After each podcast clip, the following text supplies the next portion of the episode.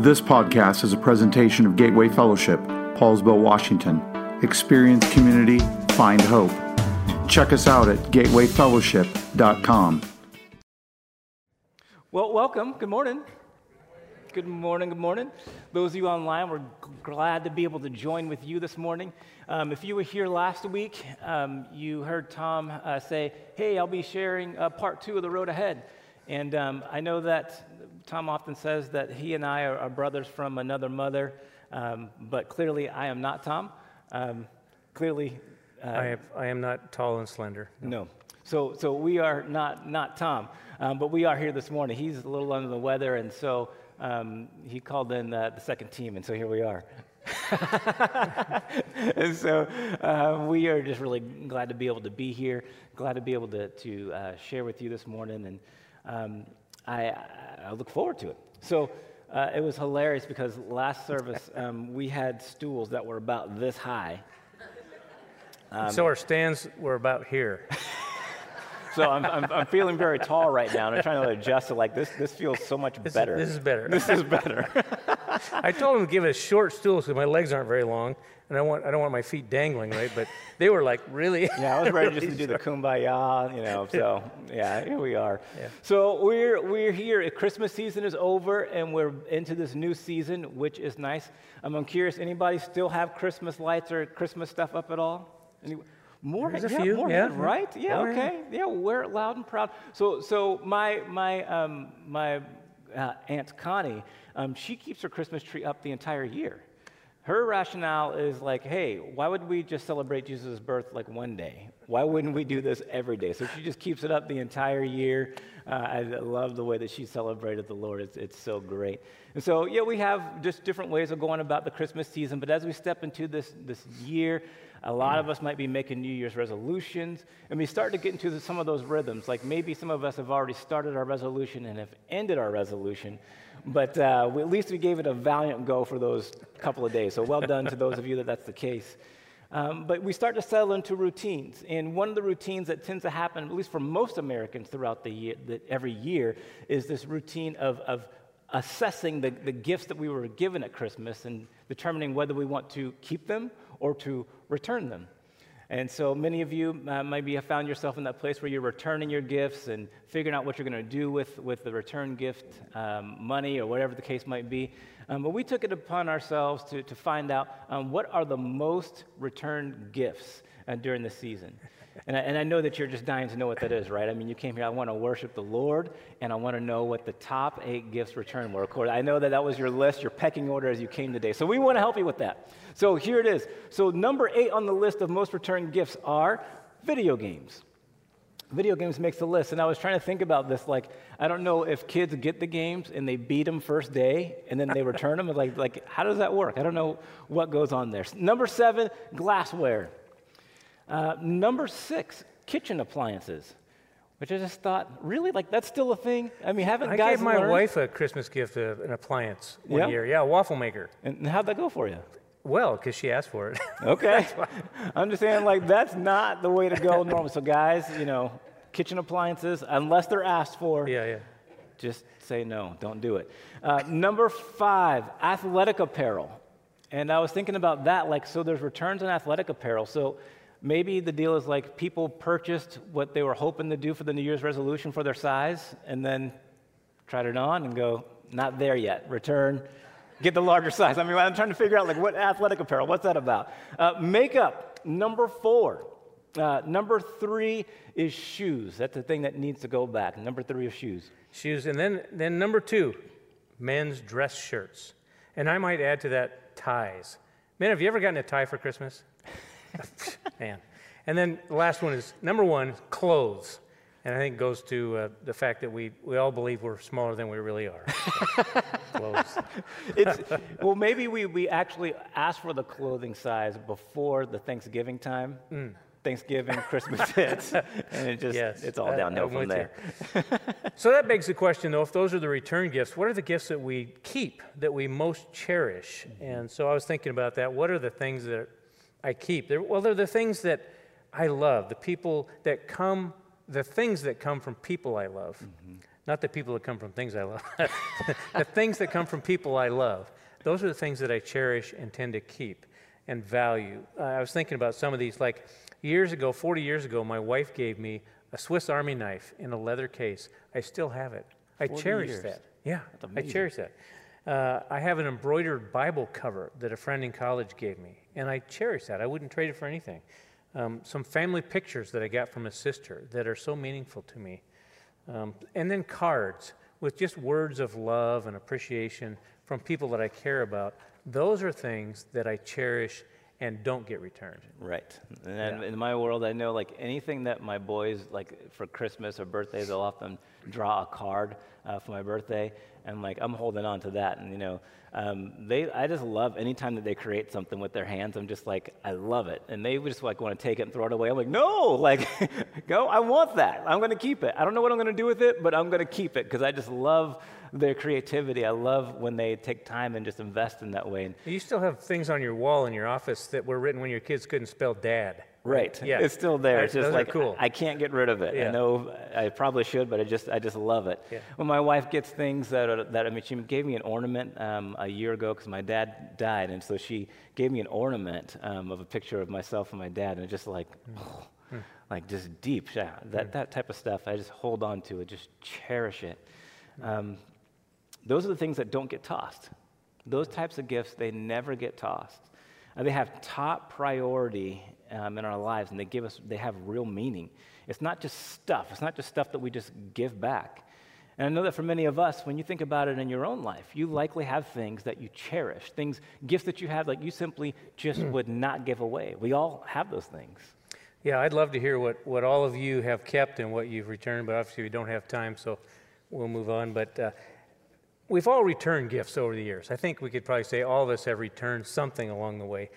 And the decision to do that is based on a few things, like what fits. Like, I'm not going to keep a size small shirt. It just, it, I'm not going to do that, right? So, what we like. There are things that we like and don't like. And what's important to us. Some things are important, some aren't. And we keep those things that are important. And each of us has to make those same kind of decisions every day. It kind of begs the question uh, what's important to me? What do I want to keep in my life, and what do I want to discard, right? And so we ask that question in relation to our faith, too. What are some of the things that God has given us as followers of Christ that we want to really cling to? And what are some of the things in our Christian life that, you know, we just want to get rid of? Right. uh, I was thinking about this, and then a story was given to me, and I just thought it fit, so I'm going to share it. You've all played the game where uh, you're like on the playground in fifth grade, and, and the two best athletes in the group, you know, are choosing sides. And I usually got chosen toward the end, but that's okay. I, I can live with that. But uh, the story's told about this kid. He was the first one chosen by the captain, and, and they went on with the choosing of the sides. And this kid comes up to his captain. He says, Hey, make sure you choose Corey. And the captain goes, Why? He says, Because he's really good at dying. And, and they were playing paintball. So, sure enough, the, ga- the game starts, and Corey catches one right in the chest. And he's just bloody with paint all over him. And he dies really well. He kind of has this moan, and then he falls slough to the ground, and he moans again. He rolls over like he's rolling over a cliff. and both teams are so enamored by his dying that they come and watch him die. And it's, it's just really cool. So that's what made the game fun. And, and, you know, in real life, it's kind of unthinkable to think about saying, pick him because he really dies well. We, we don't choose people on that basis. But in Matthew 16, there's an interesting story. Jesus is telling the disciples, he says, uh, I'm going to go to Jerusalem. They're going to torture me. They're going to kill me. And then I'm going to raise from the dead. And Peter says, May it never be, Lord. Can't be. You won't let that one. I'm not going to let that happen. And Jesus says to him, Get behind me, Satan. And I, I'm glad he's never said that to me, by the way. But then he says, and it goes into Matthew 16, 25, he says this Whoever would save his life will lose it, but whoever loses his life for my sake will find it. So, in a sense, Jesus did choose people who know how to die well.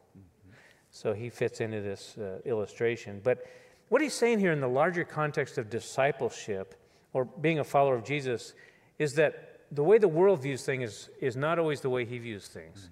He says we have to, to save our life, we have to give it up or lose it. And uh, in fact, I did a sermon series years ago, I called it uh, Paradoxical Principles from the Prince of Peace.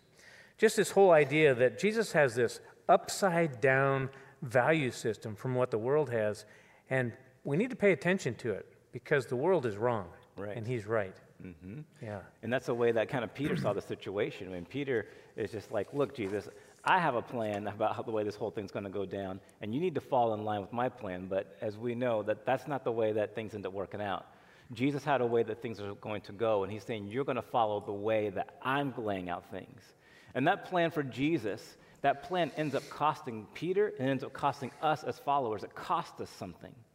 When a person chooses to follow Jesus and gain eternal life, the call is to deny themselves and all of their ambitions. They must take up their cross and follow Jesus. In other words, the decisions that we have in life, we have to make them when they come to us. We have the decision to make. Will we follow even though it costs us? And these same decisions have to be made about the gifts that God has given us. We will either choose to hold on to them or we'll choose to let them go, just like we do when we receive Christmas gifts. Will we hold on to them or will we let them go? The same thing is true with the gifts that God has given us. So it's important to know which gifts are from God and which gifts are worth holding on to. That seems like a really important thing to determine, right?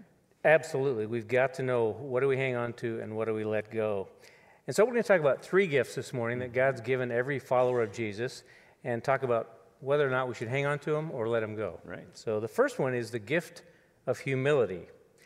And in receiving, receiving the gift of humility, we have to let go of pride. Um, Proverbs 22 speaks to this in the Word. It says, The reward for humility and fear of the Lord is riches and honor and life. I don't know about you, but that's what I'm after. I want riches and honor and life. That's all good stuff. Mm-hmm. And it says it comes as a reward for humility and fearing the Lord. Mm-hmm. It's an important concept. It's a gift God gives us. We're going to talk more about that. But St. Augustine, one of the early church fathers, said it this way If you plan to build a tall house of virtues, you must first lay deep a foundation of humility. That's good. That's really good. Peter says it in this way in, in chapter 5. He says, Humble yourselves, therefore, under the mighty hand of God, so that at the proper time he may exalt you casting all your anxieties on Him because He cares for you. You see, when we embrace this gift of humility, we are saying, God, this thing is too big for me to understand or to take on by myself. And I receive your invitation to place it upon you. God gives us this spot, this way of being with Him, where He's saying, like, I can actually bring my stuff to you. And that takes a, a place of humility in order to do that. You know, those of you who know me best know that I, there's a hobby I have that I just love backpacking. And so we've been going to the same place in Montana for 37 years, be 38 this year, I think.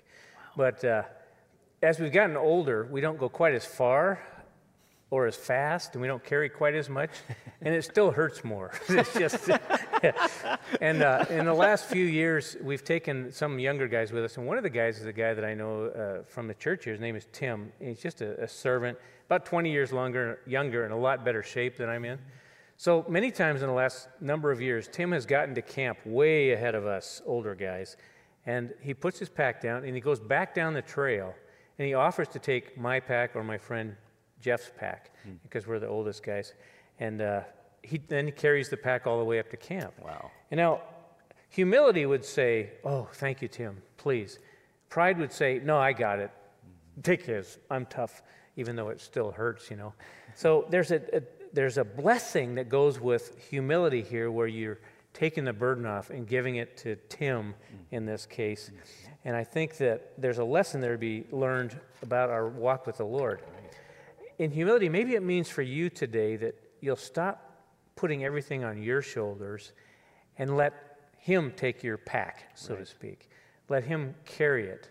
That's humility. Mm-hmm. And it's a gift that He gives us. He says, I'll gladly do it. Matthew 11 says this He says, Come to me, all who are weary and burdened and tired of carrying that pack, and I'll give you rest. Mm-hmm. Take my yoke upon you and learn from me for I'm gentle and humble in spirit, and you will find rest for your souls. For my yoke is comfortable and my burden is light. It's a wonderful thing to take that pack and give it to the Lord. Right. So, the first gift we're talking about that God gives us is humility, where we just turn things over to Him. And we have to choose do we return that or do we claim it and cherish it? Right. And the second one that we want to bring up this morning is the gift of purpose. Purpose is one of those things that in our society, it seems as if as, as society continues to move further and further away from the things of the Lord, the idea of purpose continues to get lost in the process. And yet, there's still something deep within us that desires and longs to have purpose in our lives. I mean, people, whether they know Jesus or not, recognize the importance of having purpose. Pablo Picasso said that the meaning of life is to find your gift, but the purpose of life is to give it away. Even, even somebody who would say, I'm not even a follower of Jesus, recognizes that there's this need to give away our life, that there's a meaning to our life to be outward focused. Leon Ho, who's the founder and CEO of Lifehack, says it this way, and he describes a situation that, that really is, is, is sobering. He says, Have you ever dreaded living a lifeless life? If not, you probably don't know how excruciating such an existence is. Imagine not wanting to wake up every morning, but also not wanting to go to sleep at night. No will to work, no excitement to spend, no friends' company to enjoy, and no reason to continue living. A blank mind with nothing to think about. The lack of emotions, negative and positive. Nothing to look forward to. Yes, it's clearly a depressing life. That's exactly what you end up with feeling without a purpose in life. You see, purpose is huge. And he understands that there's a need for us to have purpose as we're to move forward in this life together in Christ. I love that phrase from that, that quote there, Mario. He says, living a lifeless life. Yeah. It reminds me, a number of years ago, I was on a missions trip to India with Pastor Tom and a small team, and we were in the town of Rishikesh. And those of you who know who the Beatles are probably remember their song about Rishikesh. But Rishikesh is one of the darkest places I've ever been, spiritually speaking. And I remember walking around there, and you could almost feel the heaviness, the darkness there. And people, you'd see these people walking around with just nothing on their face no happiness, no joy, no sadness, nothing. It was like a blank slate. Hmm. And, I, and, it made me think about this phrase, living a lifeless life. Yeah. It, was, it was heavy and it was frightening to think of living a lifeless life. And that's where these people are at. But it doesn't just happen in places like India, we see it here. Mm-hmm. And maybe some of us in, in the group this morning are, have been or are in the middle of falling into believing this lie that my life doesn't matter or that it doesn't matter if I'm here or not. I want you to know, as a follower of Christ, that is a lie. Here's what Paul wrote about this, about followers of Jesus. He said in Ephesians 2 For by grace you've been saved through faith. And it's not of yourselves, it's the gift of God, not a result of works, that no one may boast. And then he goes on, he says, For we are his workmanship, created in Christ Jesus for good works, which God prepared beforehand so that we would walk in them. There's a couple things in the scripture I want to just camp on for a second. First of all, it says that we're saved by grace through faith. And he says two things it's not. It's not of works and it's not of yourself. We can't earn our salvation. It is a gift, it says, that God gives us. And that is such good news. Good. If you don't know the Lord this morning, please come and talk to somebody. I'd love to tell you about that gift. That's the best Christmas gift ever. the second thing, though, in verse 10 that I want to really camp on here, and the main point, is that we as believers, as followers of Christ, are called to do good works knowing that God's workmanship is not achieved by good works, right. but it's a result in good works. So when we come to faith, it's not because we're doing good works. We come to faith, and then out of thankfulness, we do good works. Mm-hmm. In other words, God has prepared a path of good works for every believer, which you'll perform in and through them as they walk by faith. It's about God performing his work in and through believers. And this is what we get to do to live out God's purposes in all of life. It's an exciting life. And this is what I want you to hear. Our life has purpose because He gives it purpose. Right. Not because of anything in me, but because He gives it purpose. Right. That's, And that's good news. It is very good news. And when we talk about this idea of purpose, we might be wondering, like, what is my purpose? How, what, what is it that God says about my purpose? Well, the reality is, is that there's something that He calls every single one of us into. It's something that we talk about here often at Gateway because it's something that we all get to be a part of. It, Matthew writes down uh, this moment where, before Jesus ascends to heaven, and he says, And Jesus came up and spoke to them, speaking to the disciples, saying, All authority in heaven and on earth has been given to me. Go, therefore, and make disciples of all the nations, baptizing them in the name of the Father and the Son and the Holy Spirit, teaching them to follow all that I commanded you. And behold, I am with you always to the end of the age.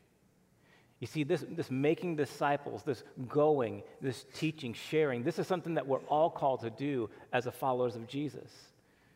And so if you're here and you're, and you're checking things out today, if you're online and, and you're joining with us this morning, I, want you to hear this because this is so important. You see, when we say, I have nothing to offer, when we, when we find ourselves in that trap of saying, I have nothing to offer, in essence, what we're doing is we, we're saying, God, I'm returning the gift that you've given to me. You've given me purpose, you've given me a calling, but I just want to give it back to you. I'm going to give it back to you because I, I just don't feel like I have anything to, to offer. But what I want to say is this we all have the opportunity to step into the purposes, to step into the calling that God has in store for us. All of us get to do this until our very last breath. We all get to be a part. And so embrace your purpose. Embrace your purpose. Embrace your calling. Embrace who God has called you to be. And if you need help in doing that, that's what we're here to do. As a faith community, we're here to help each other along the way. So let's do this thing together. And so there's this gift of humility that we talked about. And then we just talked about this gift of purpose. And we keep having to ask this question is this something we're going to hold on to, or will we end up returning it? And the third and last gift that we want to look at is the gift of friends. Have you ever thought about your friends as gifts from the Lord? What would life be like without friends? I, I don't know, and I don't want to know. Now, I want to be clear when I say friends, I'm talking about people who care about you, people who want your best, people who will pray for you and with you, people who encourage you and uplift you, people who will tell you the truth even when it hurts. Hmm. Those are true friends. People who you want to be with when the chips are down and things are hard. These are the people you want to be with. These are true friends. The wisest man who ever lived, Solomon, said this in Ecclesiastes 4 9 and 10. He said, Two are better than one because they have good return for their labor. labor. I found that building sheds, I can't hold both ends of the board, right? yeah. For either, if either of them falls, the one will lift up his companion. He ends with this But woe to the one who falls when there is not another to lift him up. Right. We need other people. Paul put it this way when he wrote in 1 Thessalonians chapter 5, he said, Therefore, encourage one another and build one another up, just as you also are doing. We need friends. And you know what else? We need to be good friends to those who need us. Mm-hmm. It's a two way street. Years ago, I went through a, a hard, very difficult, and uh, let's just say unwanted ministry change. It was not my desire. Um, and it was close friends that I could tell you who they are today, who came around me and covered me with prayer, uh, loved on me, encouraged me, got me through that whole time. It was really hard, but it made that time bearable because I had friends. Yeah. It was a gift from the Lord. This gift of friendship is so important that the Lord tells us uh, to be careful how we handle it. He even warns us about how we treat it, to be cautious of how we treat one another. Proverbs 16 28 says this A perverse person stirs up conflict, and a gossip separates close friends. It's a terrible thing to separate close friends, mm-hmm. and God does not look favorably on that. No. I remember a number of weeks ago, uh, our Wednesday night group got together, and it seemed like everybody in our group had something going on. A family member had passed away, Somebody was losing a job. Um, other people were grappling with health issues, sick loved ones, all kinds of things going on. And it just hit me how much I need those people. and they need each other, and they need me. It's a give and take. Right. It's friendship. It's a gift. There are characteristics of a good friend that uh, I think we could list them, but uh, they're found in this prayer that Mario is going to read for us. I think so. Listen carefully for the characteristics of a good friend as he reads this. Mm-hmm. A prayer of friendship. Lord Jesus, thank you for giving me such a vibrant community of friends to do life with. I praise you for the people you have blessed me with, the ones who have come alongside me to love, encourage, support, and uplift me through all the twists and turns of life. I'm so grateful that I do not have to go through life alone, but that you have shown me examples of your love through my dear friends. I pray that you would be present in my friendships, that you would be drawing us together in deeper community with one another towards greater unity with you.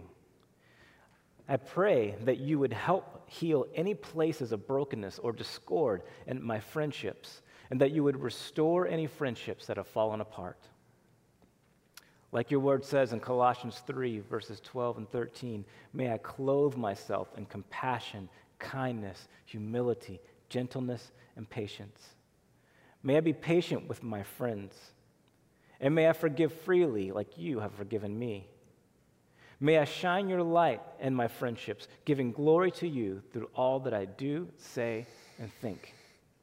Thank you for my friends, Jesus. Thank you for the ways they have built me up and remind me of your goodness and faithfulness. In your name I pray. Amen. Isn't that awesome? It is a good prayer. Friendships are valuable. Um, they're worth keeping, and if they're broken, they're worth restoring. Right. Uh, when I was in junior high and high school, I had a good buddy, uh, and we just did everything together. We were in band, we played trumpet together, we played Herb Alpert music. Some of you know who that guy was a long time ago. Uh, we, we skied together, we played together, we went to church together, we did everything together. But after I graduated from college, we kind of went our different ways. Our families grew, and those years went by. 35 years went by. And about three years ago, I was convicted by the fact that we have very few lifetime friends. This is one guy that I shared my life with, you know, and we'd, we'd lost track. And so I was over in North Idaho where he lives, and I called him and said, Hey, Bill, can I take you to dinner? And he said, Yeah. So we had dinner together and just caught up after 35 years of really not seeing each other. So and it was amazing. It was such a gift. It's still a gift. I got to see him last week when I was over in North Idaho again. And it was like we just picked up where we left off. And uh, it is such an encouragement to talk with somebody who knows me from way back when. Right. And, and that gift of friendship. And we pray for each other. And it's just, it's a gift. And I'm so grateful. I am not going to get rid of that gift. So, we've talked briefly this morning about gifts which to keep, and which to cherish, and which to return. And the three gifts that we've talked about that we really want to embrace, right, mm-hmm. are the three. The first one is the gift of humility. And this is where we let our pride go and we say, Lord, I need you. Would you carry this for me? My pack is too heavy. I'm tired. Would you just take it? That's a gift that He allows us to do that. Mm-hmm. And we need to let down our guard and let Him carry those burdens for us. Right. The second one we mentioned is the gift of purpose. You wonder, are you living out God's purpose for your life? Are you living out and working out the things that God has called you to do? That He gets to display His glory and His life through you. The calling is to embrace God's given purpose for you and live it out. We have this year to be able to do that. So let's step into that. And finally, the gift of friends. The question is, are you embracing great, the great gift of friendship? Not only by just embracing the ones that come, but by being a good friend to others. And I don't know about you, but I, I know that for introverts like myself, that's a harder thing to do. It's one thing to receive them, but it's a, it's a harder thing to be the one to initiate, to step out. And yet, as followers of Jesus, we are called to be the people who initiate, called to be the people who step out and engage. And so we're called to reach out, to be a friend, or to offer friendship, to receive the friends that come into our life. And, and that's why I appreciate last week um, when Tom was talking about the road ahead and where it is that we're headed, that he talked about this year being a year where we are a community, a church that is in community, that we don't do life alone this year, that we make it a point to find ourselves being in community. And if for you and you're trying to figure out like how do I how do I even start to find friends? Maybe I just moved here, or maybe I'm sitting online and I'm trying to figure out like how do I connect with people? We want to help with that. And that's why you hear us talk about, hey, get in a group. We want to encourage you to move towards group life. That's why we talk about it so much because we believe it's so vital. And so maybe for you today, that is the step that you need to take is to take that step and say, I don't even know necessarily what to do next, but I am just going to text in that word to 360-209-8040 and just text in the word groups and just say, help, help me. I want to be in community. I don't want to be isolated. I want to live this year in community. We can be that for each other. And let's choose to step out and do that. Amen. Well, as the worship team comes out to lead us in our last song, we're going to move over.